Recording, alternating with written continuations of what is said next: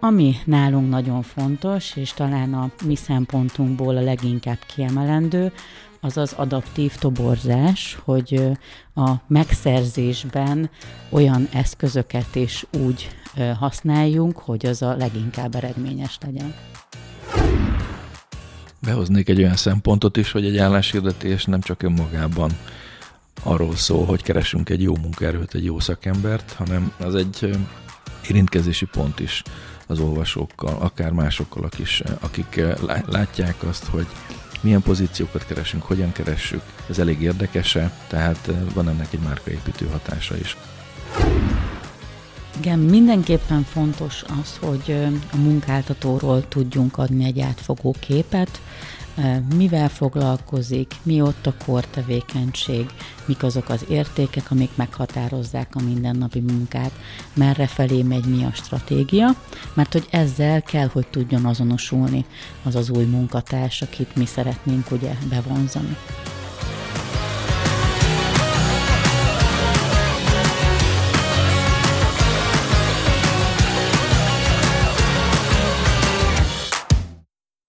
Sziasztok, Illés József vagyok, a Fel vagy véve munkerőpiaci podcast fröccs házigazdája.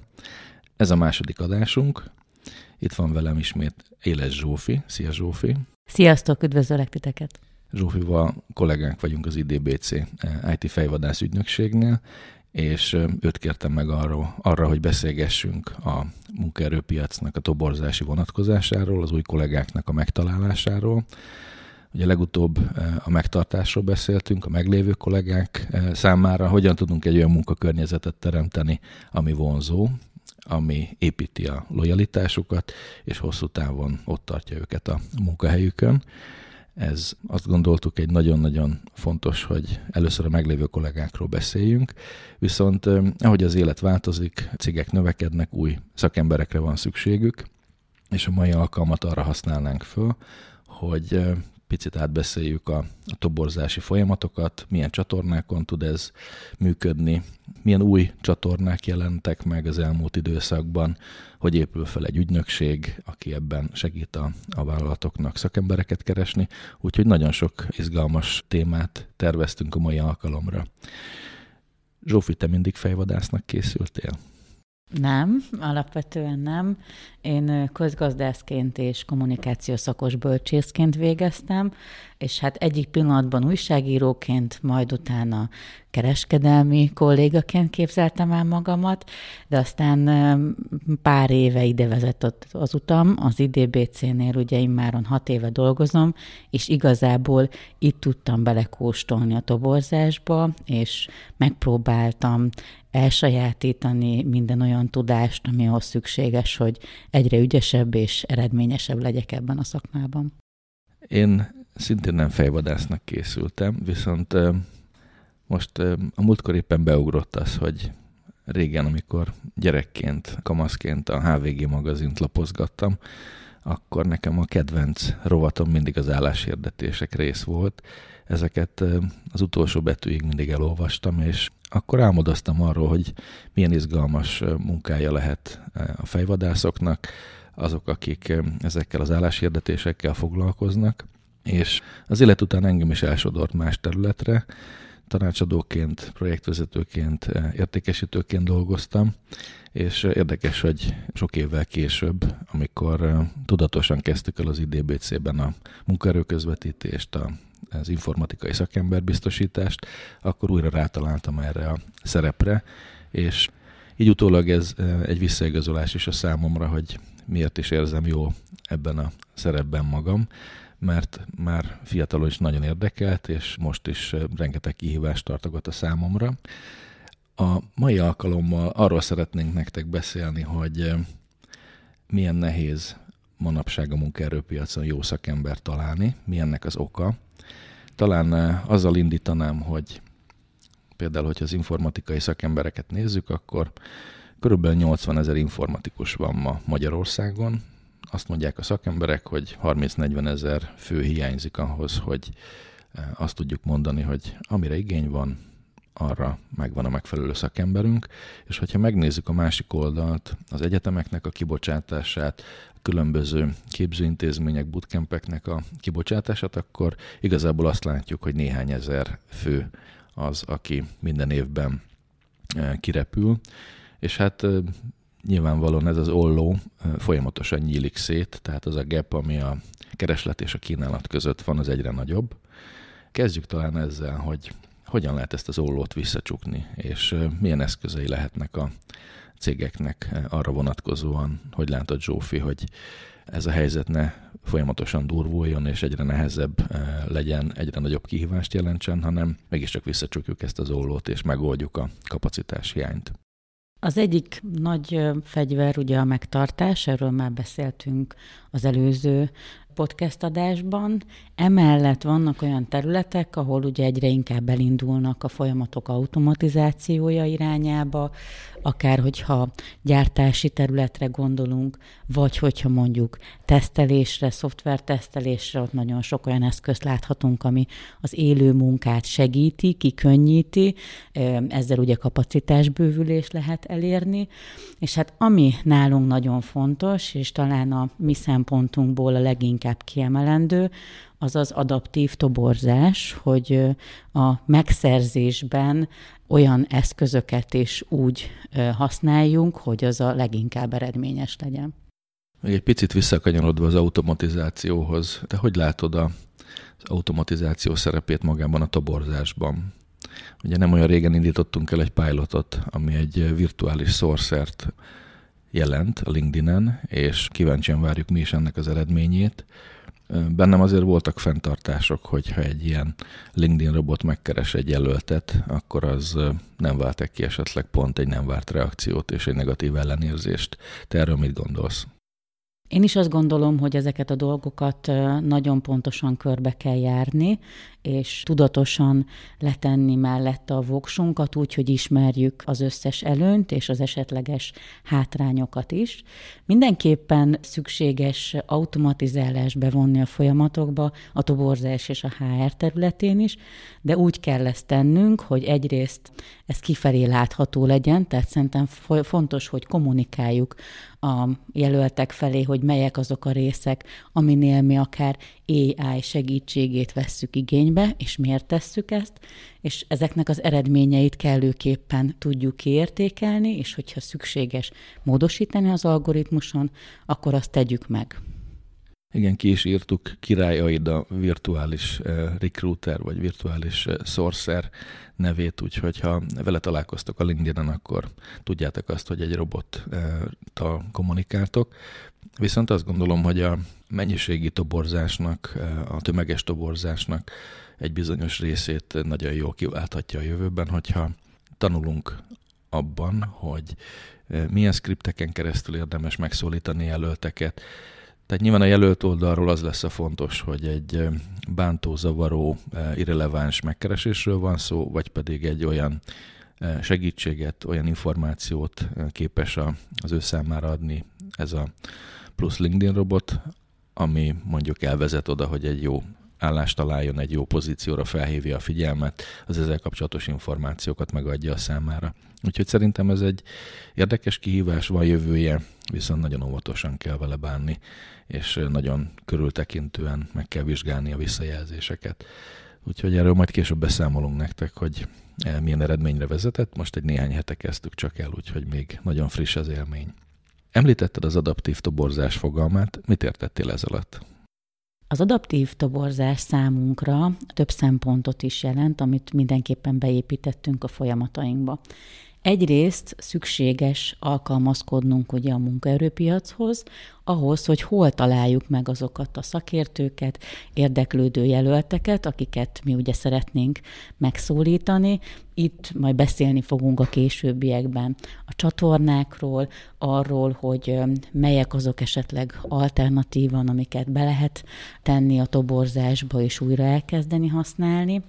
Aztán nagyon fontos, hogy szintén a jelöltek igényeihez alkalmazkodva szólítsuk meg őket, olyan releváns üzenetekkel, amelyek számukra tényleges információtartalommal bírnak, minél kevésbé elcsépeltek, minél inkább egyénre szabottak, és ténylegesen hordozzák azt a, azt a pár dolgot, ami alapján ő el tudja dönteni, hogy szeretne abba a pályázati folyamatba belépni. És hát azt gondolom, hogy szintén ugyanennyire fontos az, hogy a teljes toborzási folyamatban transzparensek legyünk, adjunk meg minden szükséges információt a jelöltünk, érdeklődőnk számára, a munkáltató számára is, és őket úgy kössük össze, akár ügynökségként, akár vállalati oldali toborzóként, hogy ott meg legyen alapozva a kölcsönös bizalom, és ez hozzá segítse a feleket ahhoz, hogy el tudjanak egymás mellett köteleződni, akár egy szerződéssel, és természetesen minél hosszabb távra. Ez a bizalom, ez milyen módon alapozható meg szerinted, illetve mi az a, az információkör, ami mondjuk egy jelölt számára a toborzási folyamatban fontos? Mindenképpen a lehető legtöbb adatot, tulajdonságot, értéket át kell tudnunk adni arról az adott pozícióról, vagy cégről, munkáltatóról, úgyhogy nálunk például az ügyfelek esetében mindig van egy részletes felmérés, amiben megnézzük a pozíció elvárásait, azt, hogy mondjuk milyen előrelépési lehetőségek várhatóak, mit tud biztosítani az a vállalat a munkát, munkavállaló számára, mik azok az előnyök, amiket ki lehet emelni, és esetleg vannak-e olyan bizonytalanságok, vagy, vagy olyan nehezebb pontok abban a pozícióban, amit jó már az elején tisztázni, hogy később ne legyen emiatt ö, ö, negatív hatás. Emellett szerintem nagyon fontos, hogy minden egyes pontján lássa azt a szakértő, hogy mi lesz a következő lépés, mikor várhat visszajelzést, és kapja is meg azt a visszajelzést. Ez nagyon triviálisnak hangzik, de bizonyára már sokunk hallotta azt, vagy érezhette is a saját bőrén, hogyha beadott egy önéletrajzot egy állásra, akkor esetleg nem kapott rá egyáltalán visszajelzést, vagy nagyon későn, vagy nem találta kielégítőnek azt a választ, amiért őt elutasították, vagy nem tudta, hogy pontosan miért ráesett a választás. Úgyhogy szerintem ezek olyan pontok, amire fontos, hogy figyelmet fordítsunk, és minél jobban kommunikáljunk. Említetted, hogy mennyire fontos az, hogy a jelölt számára a megfelelő minőségi információt átadjuk. Ez emlékeim szerint nem csak a jelölt számára fontos, hanem magának a recruiternek is fontos. Mi is nagyon sokat csatáztunk annak idején, amikor néhány ügyféltől behoztam pozíciókat, kevés információm volt róla, egyszerűen csak annyit mondtam, hogy kell egy projektvezető, de azonnal te nagyon sok információt kértél volna tőlem, és ezen én nyilván berágtam, hogy miért nem kezdjük meg a toborzást. Mi az a feltétlenül fontos információ, ami ahhoz kell, hogy minőségi toborzást lehessen eh, végezni szerinted, hiszen ezeket az információkat adjuk át utána a jelölteknek, tehát eh, érthető, hogy akár a projektről, akár az ügyfélről, a környezetről kell majd információ, de ezek közül is mi az, ami igazán fontos, hogy a toborzási munka elkezdődhessen? Igen, mindenképpen fontos az, hogy a munkáltatóról tudjunk adni egy átfogó képet, mivel foglalkozik, mi ott a kortevékenység, mik azok az értékek, amik meghatározzák a mindennapi munkát, merre felé megy mi a stratégia, mert hogy ezzel kell, hogy tudjon azonosulni az az új munkatárs, akit mi szeretnénk ugye bevonzani. Emellett nagyon-nagyon fontos, hogy lássuk pontosan, hogy ennek a pozíciónak mi a szkópja, mi az a feladatkör, mi a célja, hogyan kell magát elképzelni a szervezeten belül, a szervezeti struktúrában, mi az, amit elvárnak tőle, akár korábbi tapasztalatokat tekintve, akár ugye a csatlakozásától számítva a mindennapokban a feladatok terét nézve. És hát nagyon-nagyon fontos az, hogy amellett, amit ő visz magával, mit fog kapni cserébe, tehát mik azok a szakmai tudnivalók, fejlődési lehetőségek, amik őt érinthetik, és amivel ő tud élni, mi az anyagi csomag, tehát ugye nagyon fontos, hogy nálunk például kifejezetten hiszünk a bélsávoknak a transzparens közlésében, mert hogy ezzel már tudunk lépcsőket ugrani, és sokkal hatékonyabbá tenni a folyamatot. Ez egy komoly tabu meghaladása volt szerintem. Erről sokat vitatkoztunk, hogy vajon az álláshirdetésekbe kell leszerepeltetni adott esetben a bérsávot, vagy nem. Aztán az élet azt igazolta, hogy bizony az informatikai pozíciók jó részénél ez nagyon-nagyon hasznos, és abba az irányba tudja terelni a keresést, hogy releváns jelöltek jelentkeznek, akik tudják pontosan, hogy az ő pozíciójukban mi az a bérsáv, amit el szeretnének érni, és nem fordulhat az elő, hogy előre haladtunk már a folyamatban, és akkor derül ki, hogy óriási eltérés van az elképzelések között. Így van, így van. Mi letettük emellett a voksunkat, és úgy látjuk, hogy ez egy nagyon jó döntés volt abszolút jó visszajelzések jönnek a szakértők részéről is, ők ezt szeretik. Nem érezzük, hogy ennek alapvetően felhajtó hatása lenne, inkább abban segít minket, hogy természetesen olyannal, aki egy teljesen más bérsávban gondolkozik, vagy akinek alapvetően a saját piaci elvárásaival kapcsolatban nem feltétlenül van egy exakt képe, tudunk ezzel segíteni, és így nem az interjún kerül kerülgetjük ezt a forrókás a témát. És akkor visszatérve még az eredeti kérdésedre, szerintem összességében az a fontos, hogy ha feltesszük azt a kérdést, hogy miért érdemes csatlakoznia, akkor fel tudjunk sorolni minimum három olyan érvet, ami számára vonzó lehet, és akkor ezekben mindenki meg fogja tudni találni önmagát. Ebben kell, hogy legyen szakmai érv, kell, hogy legyen a viszonzás, tehát a csomaggal, előrelépéssel, képzéssel kapcsolatos érv, és összességében is szimpatizálni kell azzal a céggel, tehát el kell tudni mondani, hogy az az adott vállalkozás milyen olyan pluszt tud behozni az ő személyes életébe, amivel ő fog tudni azonosulni a továbbiakban.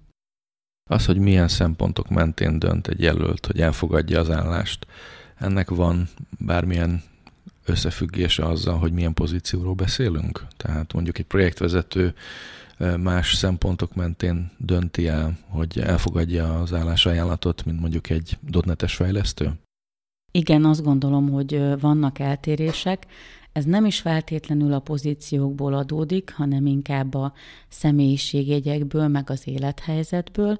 Hogyha valaki vezető típusú pozícióban dolgozik, legyen szó technikairól, vagy inkább üzleti típusúról, akkor számára például a cégstratégia, az önállóság, az autonómia, az, hogy mennyire kapja meg a támogatást a döntéseihez, ez egy kritikus kérdés.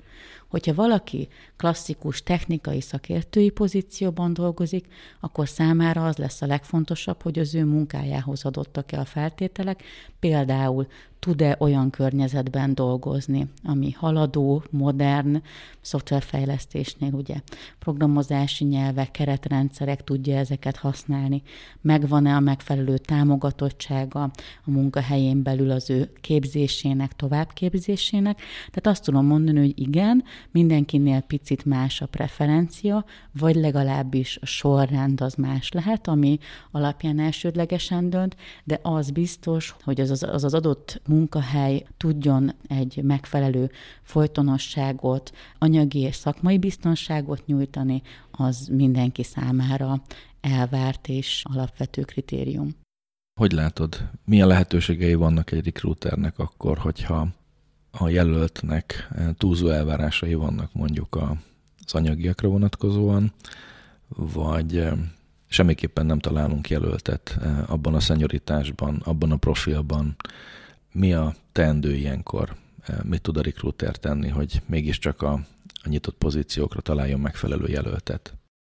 Az, hogy egy elvárás túlzó vagy nem, ugye az nagyon szubjektív, mert hogy attól függ, hogy annál a pozíciónál, annál a cégnél milyen lehetőségek vannak.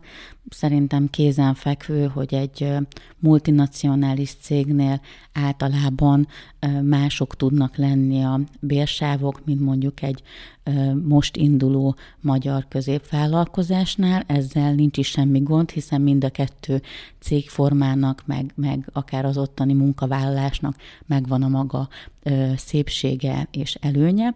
Én azt gondolom, hogy ezt el kell tudni mondani, tehát azért is jó, hogyha a bérsávok kommunikálva vannak, mert akkor a toborzó már a beszélgetések elején azt tudja mondani annak a jelöltnek, hogy értem, hogy te ezt szeretnéd, és, és természetesen el is fogadom, sőt, bizonyára van is olyan pozíció, ahol ezt el lehet érni. Sajnos az általam kínált lehetőségnél most nem ezek a keretek, át, beszéljük át, hogy van esetleg olyan szempont, ami miatt te mondjuk akár a bérigényedből tudsz egy picit lejjebb adni, cserébe mondjuk az az adott cég képzési csomagot, előrelépést ígér, vagy nézzük meg azt, hogy mondjuk egy következő alkalommal akkor milyen lehetőségben tudunk megegyezni, és mi az, amit tudunk neked nézni. Tehát a túlzó igényeket én azt gondolom, hogy ugyanúgy adaptívan kell kezelni, és megbeszélni interaktívan azt, hogy mik a lehetőségeink, és kitenni ezt az asztalra. Arra szeretnék csak csatlakozni, hogy most említetted, hogy mit tud egy recruiter tenni a jelölt felé. Azt gondolom, hogy vannak ilyenkor lehetőségek, amikor az ügyfélhez is visszamegyünk, és vagy a bérsáv felső határának a kiterjesztéséről beszélgetünk, vagy pedig a szakmai elvárások, kell kapcsolatos elvárásokból mi az, amit vissza lehet vonni és e, lejjebb adni. Én még ezt látom lehetőségként, hogy mindenképpen az adott pozícióra, ha találtunk jelölteket, de túl drága azon a szinten, akkor ezt valahogy megoldjuk. Tehát teljesen egyetértek, hogy ezt e, célszerű tisztázni és helyén kezelni a jelöltel is, de ugyanezt a párbeszédet érdemes az ügyfélel is lefolytatni. Így van, így van. Tehát az adoptív toborzás az azt is jelenti, hogy az ügyféligényre is figyeljünk oda, és hogyha bármelyik oldalról olyan visszajelzést kapunk, amely alapján szükséges megmódosítanunk akár azt a profilt, amivel dolgozunk, akár a feltételeket, akkor ezt így ne féljünk megtenni.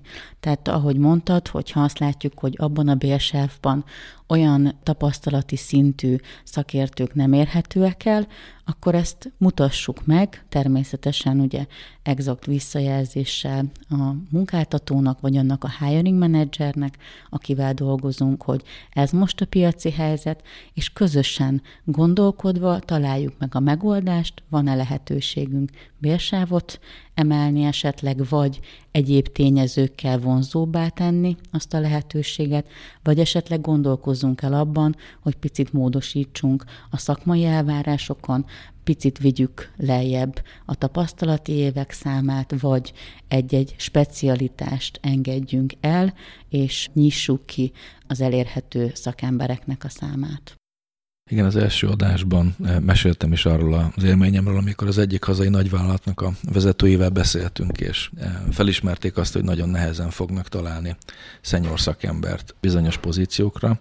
Ha jól emlékszem, projektmenedzserekről és tesztmenedzserekről volt szó, és eh, ők például befektetnek a hosszú távú kinevelésbe, és inkább egy szenyoritási szinttel alacsonyabban fogalmazták meg azon kollégáknak a körét, akit szívesen felvennének, viszont tudják azt, hogy fél év, egy év legalább kell ahhoz, hogy őket neveljék, tréningeken vegyenek részt, képezzék, mentorálják, és így neveljék ki azt a szenyor munkaerőt, aki hosszú távon lojális tud náluk lenni. Igen, ez például egy nagyon jó módszer lehet, és toborzási szempontból nagyon jól kommunikálható életút is a cégen belül, hogyha azt mondjuk, hogy értjük, hogy neked még vannak olyan területek szakértőként, amit nem volt lehetőséged elsajátítani, de ez a pozíció megadja neked ezt a lehetőséget, cserébe elvárjuk, hogy te kellően motivált legyél, tanulj, próbálj minél többet beletenni, és akkor bizonyos ponton pedig ugye segítünk neked abban, hogy átlépj egy következő szakértői szintre. Ez nagyon üdvös, és azt gondolom, hogy nagyon jól is kommunikálható kifelé az érdeklődők felé. Beszéljünk egy picit a counteroffer fogalmáról. Abban az esetben, hogyha sikerül egy jelöltet meggyőznünk arról, hogy fogadja el az ajánlatát valamelyik ügyfelünknek, és akár meg is egyezünk vele, viszont nagyon gyakran ilyenkor előfordul az, hogy a meglévő munkaadója egy ellenajánlattal megpróbálja a helyén tartani az adott szakembert. Te hogy látod, ilyenkor érdemes ezt elengedni, érdemes érvelni az mellett, hogy nem lesz ez így jó, Mi az, ami hosszú távon bevált? Ez egy valós kockázat, és hát elég sokszor szembesülünk mi is ezzel. Nyilván a jó szakemberek megtartásáért próbálnak mindent megtenni a munkáltatók, viszont ha valaki eljut oda, hogy nyitott szemmel jár a piacon, sőt, esetleg ő jelentkezik egy álláshirdetésre, azért ott voltak már a háttérben okok, vagy elégedetlenségek, ami miatt ő nyitott új lehetőségekre. Én semmiképpen nem mondanám, hogy csak úgy engedjük el, mindenképpen adnék annak esélyt, hogy utána járjunk, hogy az az adott counteroffer miért lehet szimpatikus számára, és őszintén ilyenkor beszélek én is a jelöltel, vagy a kollégáimat, és erre szoktam bátorítani, hogy kérdezzük meg, hogy mik azok a szempontok, ami miatt ő a maradás mellett döntene. A counteroffer egyébként a gyakorlatban általában csak egy magasabb bért szokott jelenteni, ami viszont azért visszás, mert egyrészt akkor vélhetően korábban is megkaphatta volna a kolléga azt a magasabb bért, úgyhogy talán ezen érdemes elgondolkodni. Meg nem mindig a bér miatt szeretnének váltani, Így és van. arra ez nem ad megoldást. Igen. Másrészt meg erről tanulmányok is szólnak. Szerintem, hogyha belegondolunk őszintén, akkor mindannyian megerősíthetjük, hogy pusztán a bér nem elegendő ahhoz, hogy valahol jól érezzük magunkat, hogyha a munkafeltételek nem kielégítőek számunkra, akár szakmai értelemben, akár a csapat hiányzik, akár bármilyen más tényező hátráltat minket, akkor egy magasabb bér egy körülbelül 2-3 hónapig segíthet át minket ezeken a nehézségeken, utána viszont ugyanúgy azok kerülnek a fókuszba, ami miatt egyébként is váltani szerettünk volna, úgyhogy a counteroffernél ez mindenképpen érdemes átgondolni, és toborzóként segíteni annak az adott jelöltnek, hogy ezeken a tényezőkön objektíven végigmenjen, és utána hozzon egy megalapozott döntést. Térjünk át a toborzási csatornákra. Mik azok a csatornák, amin most keresünk informatikusokat például? Két részre bontanám ezeket. Egyrészt vannak azok a típusú csatornák, amiket már használunk régebb óta, és most a célunk az, hogy mindig jobban használjuk őket, tehát legyen ebben is egy fejlődés, egy előrelépés, illetve vannak nagyon új alternatív csatornák, amiket mi is az IDBC-nél most kezdünk el kipróbálni és beépíteni a folyamatainkba. Amiket már régóta használunk, azok természetesen az olyan online típusú csatornák, ahová egyébként mondjuk előfizetésünk van, adatbázisok, amelyekből tudunk érdeklődő szakértőket találni. A LinkedIn az mindenképpen kiemelkedő nálunk. Szerintem az informatika mellett a mérnöki típusú pozícióknál, az egyéb szellemi területi pozícióknál, más toborzási területen is nagyon-nagyon fontos csatorna. Ugye itt egyrészt hirdetünk, és másrészt üzenetekkel, megkeresésekkel próbáljuk mi megtalálni azokat, akik, akik nyitottak. Aztán emellett, ami nagyon fontos, hogy ne, nyilván építünk saját adatbázist is, mi erre már régóta a felhős megoldást használunk, amit minél inkább próbálunk automatizálni és összekötni.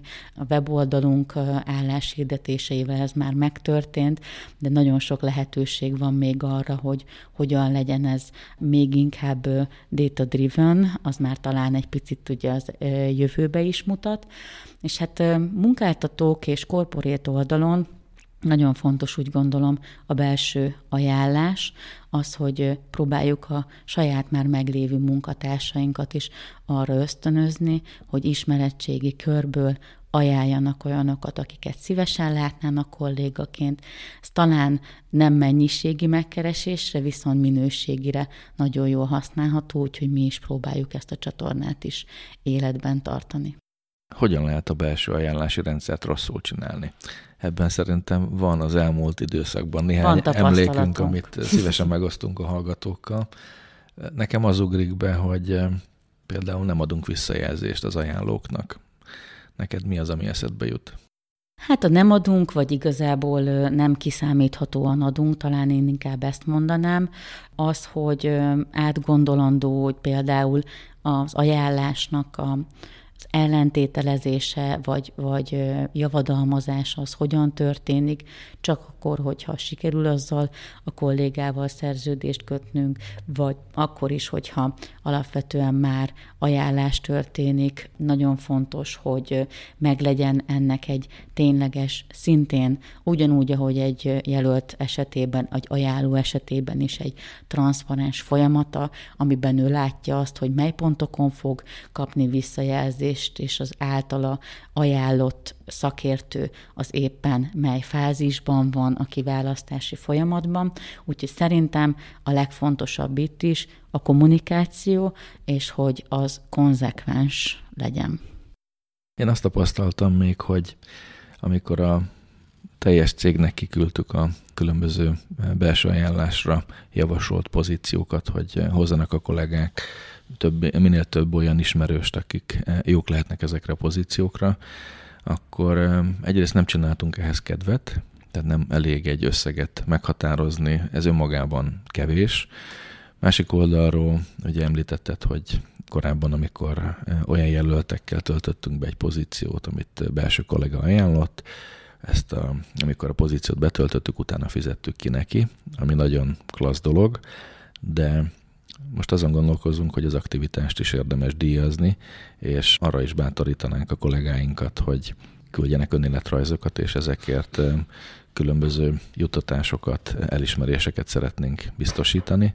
Úgyhogy a, az aktivitás bátorítása az, hogy igazából ennek a belső ajánlásnak egy nagyobb hangsúlyt, hírverést adjunk, ez szerintem nagyon fontos, illetve itt is érdemes talán differenciálni, hogy talán egy business analyst jól lát, rálát arra a piacra, ahol üzleti jellemzők, business analistek, product ownerek dolgoznak.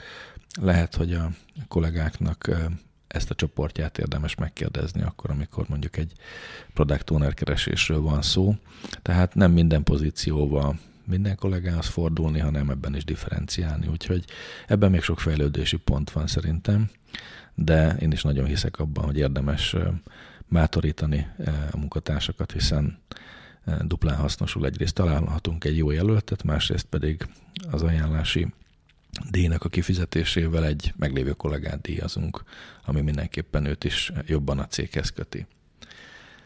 Beszéljünk arról, hogy a meglévő csatornáknál, amit használunk, mit tudunk jobban csinálni.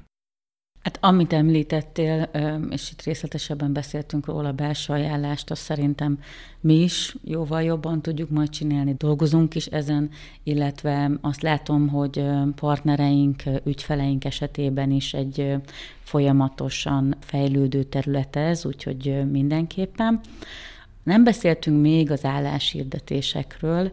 Az álláshirdetések, ugye, ahogy említetted itt a beszélgetésünk elején, nagyon-nagyon hosszú múltra tekintenek vissza, akár ugye a, a nyomtatott sajtó megjelenésétől kezdve olvashatunk ilyeneket, akár a postára kifüggesztve, akár a Superinfóban, vagy akár ugye a HVG-ben a mi megcélzott szegmensünk nem nyomtatott sajtóban keresi már az állás lehetőségeket, hanem kifejezetten a digitális platformokon, sőt, hát azért kell ugye nagy mennyiségű megkereséssel dolgoznunk, mert ők az ő jó részük nem is jelentkezik álláshirdetéssel, hanem alapvetően a hozzájuk beérkező konkrét megkeresésekre válaszolnak inkább.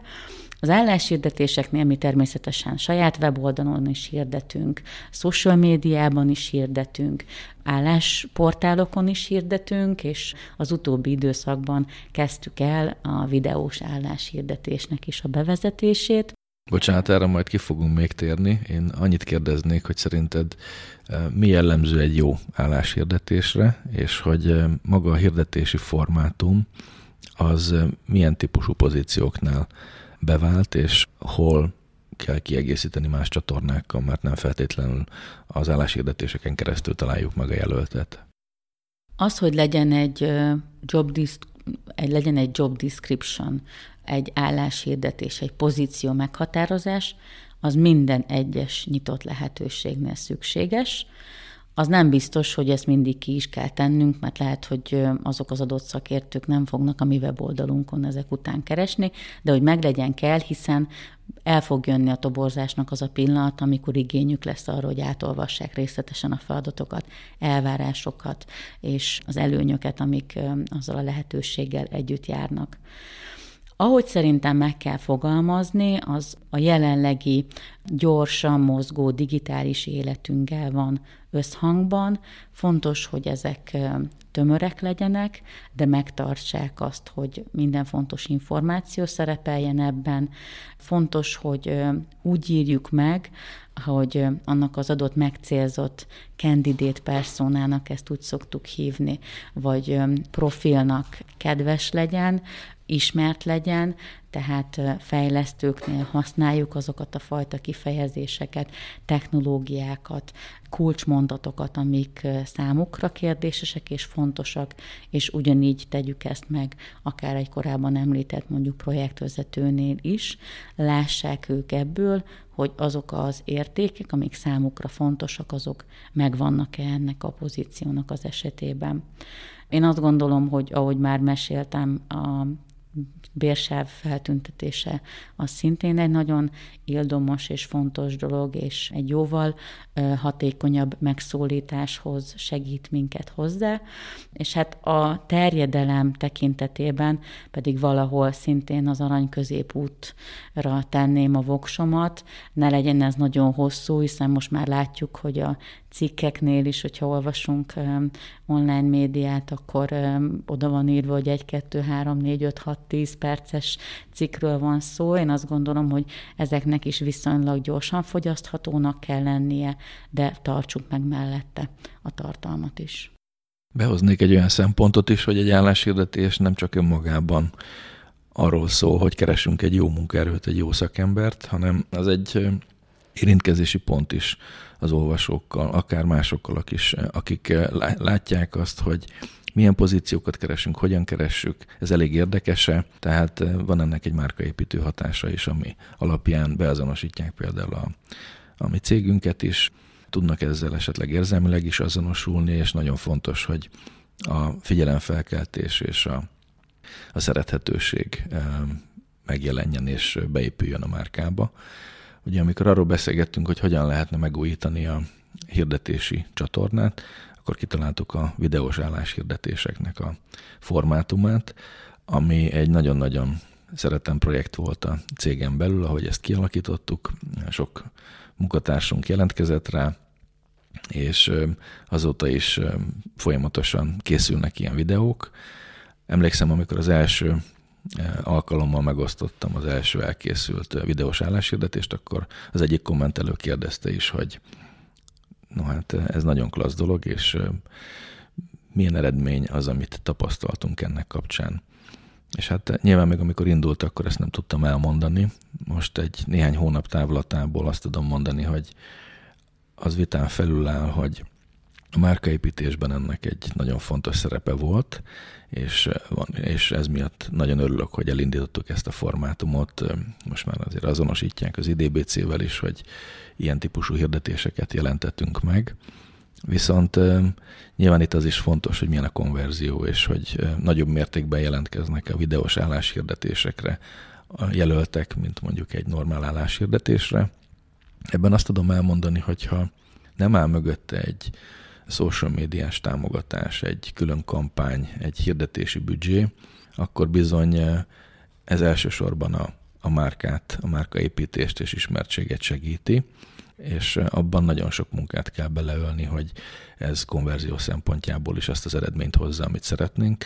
Nem tartunk még itt szerintem, úgyhogy én biztatom a kollégáimat is, hogy ne adják föl, csináljuk tovább, mert szerintem ez egy értékes formátum, de mindenképpen figyelnünk kell arra, hogy sokkal testre szabottabbak legyenek a hirdetések, legyen egy megfelelő hirdetési büdzsé mögötte, legyen mögötte kampány, és ez az, ami hosszú távon tudja azt az eredményt hozni, amit mi is szeretnénk, hogy sokan jelentkezzenek ezekre a hirdetésekre. De hogy látod a videós állás hirdetéseket? Szereted, nem szereted? Mi a véleményed róla? Ez egy nagy újdonság szerintem a piacon. Nagyon örülök, hogy mi is így az elején belefogtunk. Úgy látom, hogy a, ahogy említetted, a konverzió tekintetében még van hová fejlődnünk, ha bár tegyük hozzá, hogy ugye mi egy olyan szektorban dolgozunk, ahol egyébként sem magas az online álláshirdetéseknek a konverziója, tehát nálunk ugye rettentő nagy kapacitás megy arra, hogy közvetlenül megkeressük a jelölteket. Talán, hogyha ezt majd kipróbáljuk olyan pozíciókon is, amik kevésbé specialista lehetőségek, ott szerintem nagyobb konverziós rátákat tudunk majd elérni. Mondtad a brandépítést, céghitelességet, ez szerintem mindenképpen segíti, és még egy szempontot hoznék be, nálunk ugye 8-10 kolléga az, akik folyamatosan álláshirdetéseket készítenek, és az, hogy látja megszólított szakértő, vagy akinek ugye akár a LinkedIn-en, akár más platformon felugrik ez a videó, hogy ott egy konkrét élő ember van, aki ezzel a pozícióval foglalkozik, egy olyan toborzó, aki, aki el is tudja azt mondani, hogy ez miről szól, szerintem egy óriási hitelességet ad, és sokkal könnyebb ezután akár megszólítani egy-egy nagyon-nagyon keresett érdeklődőt vagy, vagy szakembert, mert hogy látják azt, hogy, hogy itt tényleges munka folyik, és felépül egy ismertsége annak a recruiternek, toborzónak a piacon. És szerintem a rekrútereknek a személyes márkájához is hozzájárul az, hogy részt vesznek ilyen videós hirdetésekben, legalábbis én azt tapasztalom, hogy szeretik. Picit kanyarodjunk át az ügynökségek szerepére. Ugye a vállalatok, akik munkaerőt keresnek, megpróbálják ezt maguk megoldani, Beszéltünk a megtartásról, beszéltünk a kinevelésről. Nyilvánvalóan HR területek, belső vállalati toborzó területek eh, igyekeznek a eh, nyitott pozíciókat betölteni, de nagyon sok esetben ebben specialista ügynökségek szerepét eh, használják és vonják be, hogy ezeket a kapacitásokat fel tudják építeni a cégen belül. Milyen esetben érdemes bevonni egy ügynökséget, akár egy munkaerő közvetítő céget, akár egy kontraktingban dolgozó erőforrás biztosító céget, hogy látod? Én úgy látom, hogy szinte minden esetben érdemes bevonni, főként azért, mert a toborzó ügynökségi cégnek maga a recruitment az core business tehát olyan tevékenység, amivel 100%-ban teljes munkaidőben foglalkozik, míg a munkáltatók, vállalatok általában ugye egy teljesen más típusú szolgáltatási tevékenységet végeznek, és a HR toborzás az csak egy támogató terület. Ezért azt gondolom, hogy mindenképpen érdemes olyanoknak a segítségét kérni, akik mind kapacitásban, mind kompetenciában, ugye teljes melszélességgel tudnak bekapcsolódni a toborzásba. A kapacitás terén természetesen ugye itt akár nálunk is 30 plusz fő az, aki csak ezzel a területtel foglalkozik, külön vannak bontva a különböző fázisai a toborzásnak, ezzel ugye még nagyobb eredményességet tudunk elérni.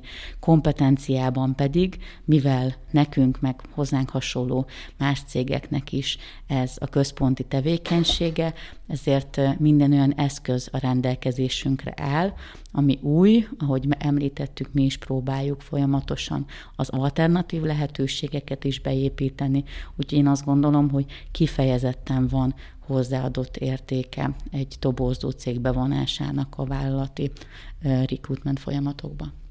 És hogy épül fel egy ilyen ügynökség belülről? Segítsünk a hallgatóknak elképzelni, akik nem dolgoztak ilyen cégnél, és kívülről, akár vállalati oldalról, akár jelölt oldalról néznek rá egy recruitment ügynökségre.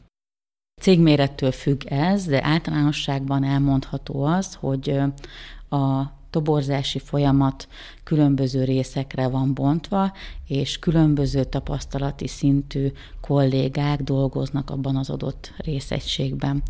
Amikor a sourcingról, a megkeresések fázisáról beszélünk, akkor ott például nagyon-nagyon klasszul lehet junior, akár gyakornok kollégákkal együtt dolgozni, ők meg tudják egy rövid betanulási időszak után tenni a mennyiségi megkereséseket, el tudják addig juttatni az adott jelöltet szakértőt, hogy egy olyan recruiterrel beszéljen, akinél már a konkrét részleteket lehet tisztázni, ugye interjún keretében szakmailag átbeszélni, hogy miről van szó.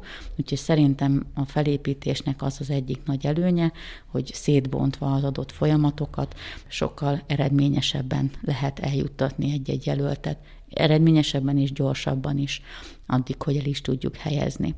Másik nagyon fontos dolog a specializáció, mi ugye alapvetően IT recruitmenttel kezdtünk el foglalkozni, most uh, már elkezdtük a non-IT lábunkat is, ha nem kifejezetten informatikai pozíciók, de szellemi pozíciók toborzását is felépíteni, és IT-n belül is specializálódtunk különböző területekre az üzleti típusú pozíciókkal, mint például projektvezető, üzleti elemző, tesztelő, solution architect, rendszerszervező, egy adott csapat dolgozik, dolgozik, a technikaibb szoftverfejlesztéshez közeli pozíciókkal.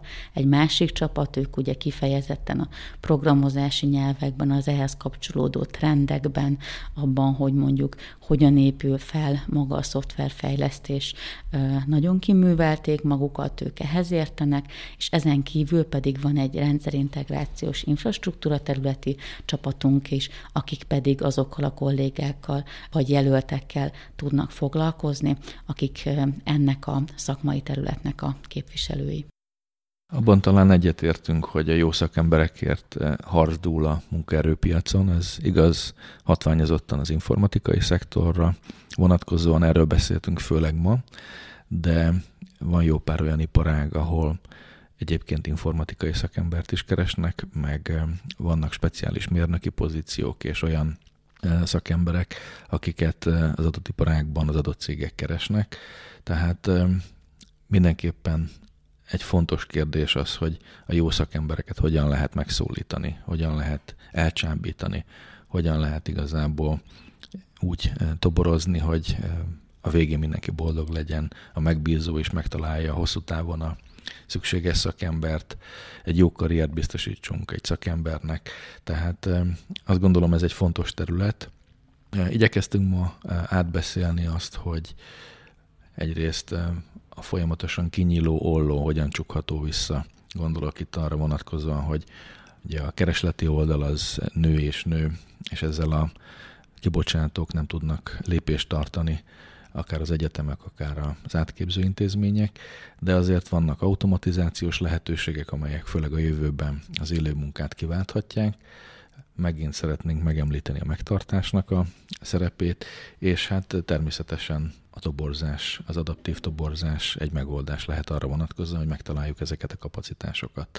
Beszéltünk az ügynökségek szerepéről, a toborzási csatornákról, Igyekeztünk ezt a témakört jól körbejárni.